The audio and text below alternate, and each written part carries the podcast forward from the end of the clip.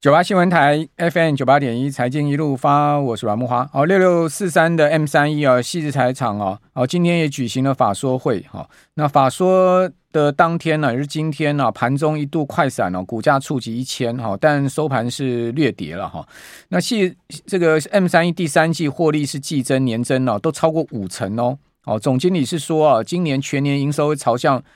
成长百分之十五到百分之二十努力哈。不仅如此呢。哦，他认为二零二四年就明年 M 三一期望可以做到营收双位数的增长，哈，甚至是两成的增长。那 M 三一看起来是乐观看待明年，甚至二零二五年，哦，认为说是会是 M 三一很重要的两个年度，哈。而先进制程扮演主力的动能，M 三一基本上它的矽材已经进入到五奈米了嘛，现在目前瞄准哈这个两奈米到三奈米的一个发展，哈。那当然这个就是未来几年呢，它的。很重要的发展方向哈，那至于说在营运展望的部分，第四季哈，那公司派是说很多案子会在十一月、十二月决定。好，那第四季呢是一个很重要的季度哈，希望可以持续成长。那全年来说呢，M 三一还是会朝向营收成长这个十五趴到二十趴的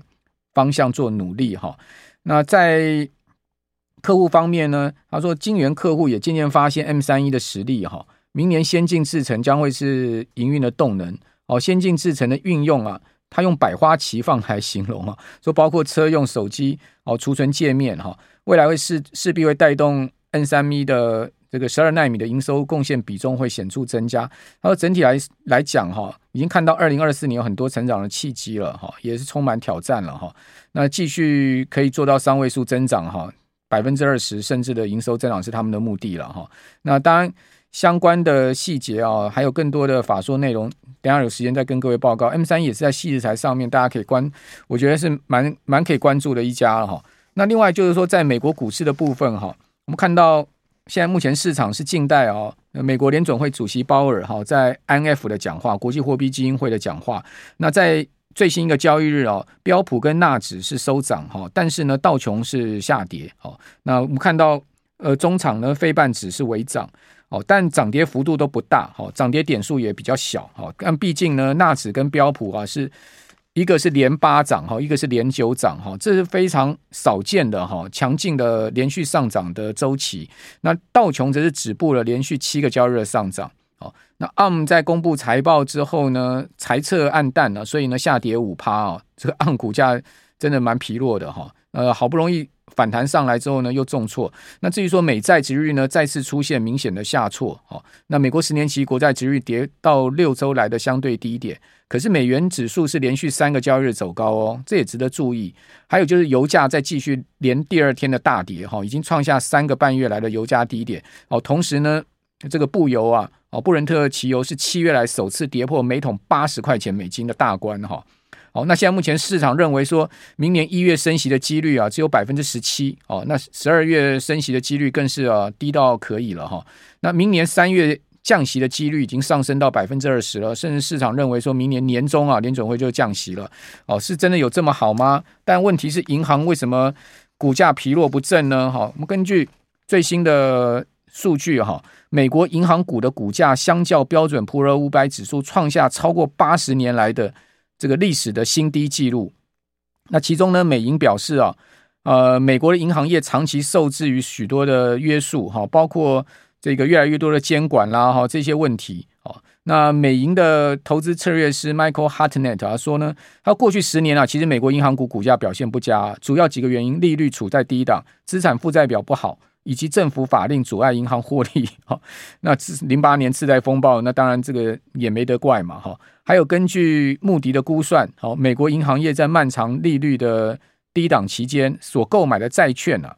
目前面临六千五百亿美元的未实现亏损啊。哦，单单是啊，美国银行一家就面临一千三百亿美元的债券部位的损失，所以你看到这个 S M 呃呃 S P D R 标普地区银行 E T F 啊，就是 K R E 这一档哈，呃，周三再跌了一趴多啊，收在四十二多块美金啊，是连续三个交易日下跌。年初以来，这一档 E T F 就是地区银行为主的 E T F 呢，已经跌掉了二十八趴了，好，跌掉二十八，可是同期标普呢是上涨。这个十八趴，好，这差距甚大哈。那这边就要来请教，呃，富兰克林投顾的资深协理梁佩玲，佩玲你好。木华，大家好。好，我们同时这个呃，我们今天没有视讯嘛，哈，我们就 直接广播来访问佩玲哈。哦，那佩玲，这个美国银行业的疲弱，正如现在目前现在分析师所说的吗？就是高利率啦，然后呢，这个资产负债表不佳了这些问题吗？过去是低利率，哦，那现在高利率，他们也或赚不了什么钱，是这样吗？呃，第一个我觉得这要分两块。如果就银行业来看的话，第一个我觉得区域性银行，因为刚慕驊大哥提到了，在一些像可能 KBW 这种呃区域性银行的 ETF，虽然说今年三月份矽谷银行出事的时候，其实那时候的确出现一些大跌，然后在经历了整个联准会后续的一个进场有做一些呃补救措施之后，有出现反弹，但是你可以看到它整体的股价表现都比较疲弱。我觉得在整个中小银行的部分，还是部分会受。到就是大家会担心，在整个高利率环境之下，尤其是在一些商用不动产这部分的一个未来的一个前景，还是会相对比较低迷的关系。那这部分因为区域性银行还是主要是这些商用不动产的一个贷款的一个，就是它提供它呃资金的一个主要来源，所以这部分自然还是会有一些未来潜在的一个呆账损失。那第二个，如果就大型银行来看，还记得我们上次跟大家连线，正好有讲到整个一些大型银行股的财报。其实多数的银行股，尤其像你看花旗啦、摩根大通、高盛等等，摩根斯坦利，其实基本上他们都是的获利表现都算是不错。那当然主要还是部分还是有享受到可能像是一些呃殖利率倒挂的关系，呃这部分有一些就是它在利差收益上基本上是比较不利的。但是还是有一些包括了财富管理啦。那这几年当然并购行情没有像过去来的那么热。那这部分其实基本上这些银行在提列一些呆账损失。准备的时候的确有都有这部分也都有列在里面，所以我觉得他们的一个获利表现算是一个还算是一个大者恒强的一个呃大者恒大强者恒强的一个状态。不过也有部分的原因，就像木华大哥提到的，像是可能二零零八年金融海啸之后，整个政府的一个呃严格比较就是监管比较严格，那这部分呢其实也是会压抑到他们在做一些金融操作。像我看到今天其实也有外电提到说，他们也在调查，可能像摩摩根士丹利。他的财富管理部门是不是对于可能有一些大额客户可能洗钱这部分的一个防治是不是没有做得那么好？这部分只要主管机关有比较深入的一个检查的话，当然就会去影响到整个银行在做呃实务上作业面就会更加的一个谨慎。那当然自然整体的获利或者是它的一个营收增长状况就会相对比较受到压抑哦。但基本上我们觉得就整个大型银行股来看的话，目前的评价面真的已经相对被低估。那因为其实像刚刚也有提到说，他手上有很多，就是像美国买很多美国，不论是公债或者是一些呃投资级债，有一些潜在的未实现损失。但我觉得这部分还是要提醒听众朋友，就虽然他有一些这些潜在的未实现损失，之前也新闻一直报道，会让大家很担心。但是你只要想，其实这些银行它只要没有去资金的一个兑现的一个需求，就是他们有一个资金需求，要被迫把这些呃公债或者是手上的债券去在市场上卖出的话，其实它这些未潜这个未实现损失基本上是不会有影响，就是一个摆在账上的一个数字。那除呃未来如果说像刚刚大家提到了，如果大家预期包括了最近的殖利率下滑，然后未来如果联准会要进入到降息的话，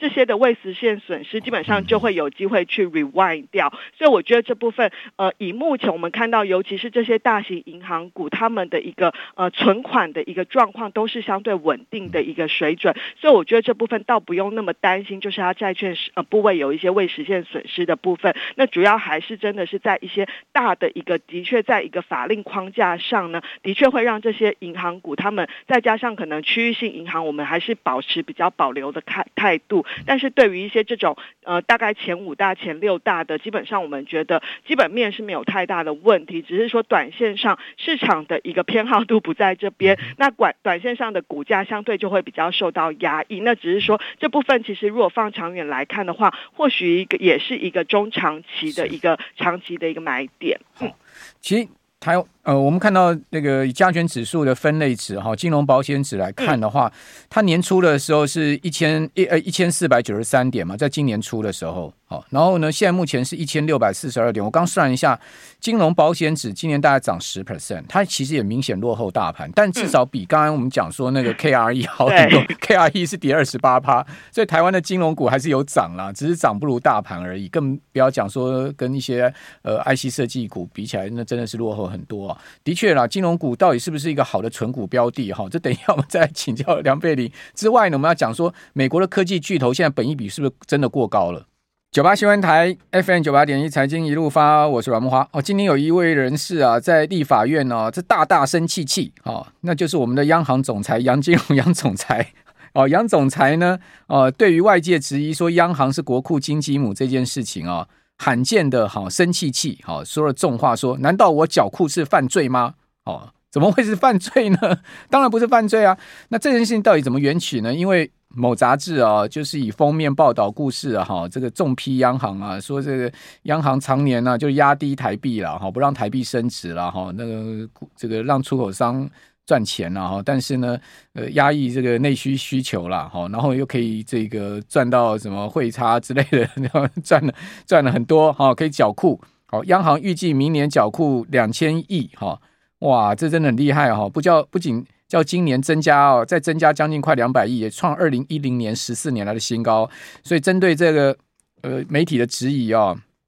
杨金龙总裁今天真的是生气气了哈，这个讲了蛮重的话哈，就是说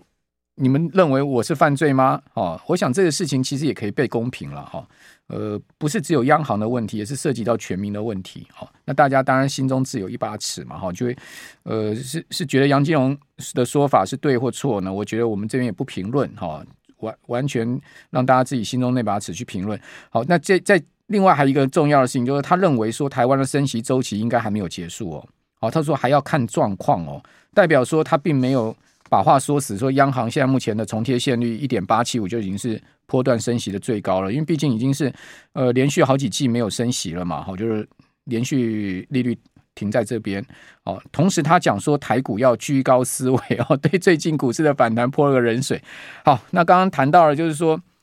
美国的银行业哈这样子的长期股价表现不佳哈，似乎不是一个好的这个选股标的哈，投资标的。那台湾的金融股呢？以及呢，呃，存股还是要存银行股吗？存金融股吗？我们这边继续来请教富兰克林投顾的梁佩玲资深谢谢佩玲，你觉得存金融股、存银行股是一个好选择吗？呃。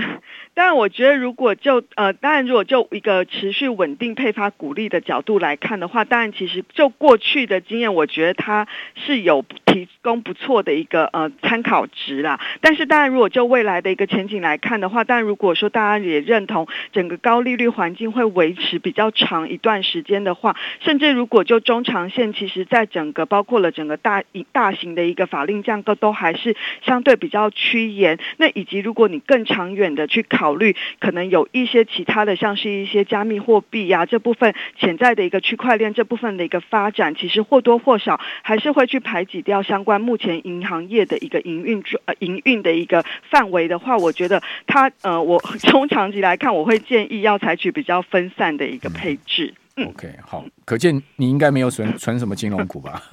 你这样讲的话，让让我有直接有这样的一个联想，不知道这样联想是对还是错？好，那另外呢？我我今天看到一份资料啊，说美国这个七巨头啊，好，就微软这些公司，微微软股价连续两天创历史新高喽。好，那当然它是七巨头里面现在目前唯一档创历史新高的嘛。哈，那如果我们就整个七巨头的平均本益比来看，现在是三十一倍。那这个七巨头如果说在标准普尔五百指数里面扣掉这七档哈，剩下四百九十三档的的本益比啊，三十一倍大概是另外四百九十三档股票的两倍的本益比。哦，可见他们真的是估值很高了。好像像我看亚马逊的本益比都七几倍啊，九十几倍还是七几倍嘛？那另外这个呃，辉达也是九十几倍的一个本益比，那是不是真的这些股票的估值过高了呢？还是说他们未来的成长性足以去 cover 他们的估值过高的问题呢？呃，第一个我还是要讲一下，就是如果就大环境来看的话，的确我们之前提到过，如果以目前美国股市的本益比，若以未来一年的本益比大概是二十倍，过去的本益比可能也是在二十几倍的一个状况。其实你换算成它本益比的导数的话，大概就是五个 percent 左右。那相较于目前像是可能像美国的投资级债或者是复合债，它的殖利率也都有在五个 percent 以上，甚至可能像非投资等级债可能更高。那这部分当然如果这两相比较的话，话其实我们会觉得债券的吸引力会比股票来得好。那股票的原因就是要接下来就是要看，哎，那如果是这样的话，为什么美股还这么强？就是要看它整个未来的获利成长性。那的确，如果以大家预估明年史坦普百大企业整体的明年获利预估有机会成长十二个 percent，目前的确越来越多的一个机构，甚至我们的经理团队也是有一些问号存在的，因为会觉得说，如果联准会真的不会那么快降息的话，的确对于企企业来说，可能会还有再加上美国经济其实已经有一些放缓的迹象出现，企业要能够达到十二 percent 的获利成长率，的确有是存在一些问号的。那第三个就是，如果就各个产业面来看，的确还是以科技，尤其是刚刚慕华大哥提到的科技七巨头，他们的获利成长性可能相对比较高一点，也可以相对支撑它比较高的本益比。但是，即便这七家公司，我们觉得还是个别有差异啦。那这当中。当然，其实如果其实呃，应该最高的就是比较偏向 Tesla 或者是 NVIDIA 的一个状况。那这当中，当然你要去隐含考量它未来像是 AI 这部分的一个发展性。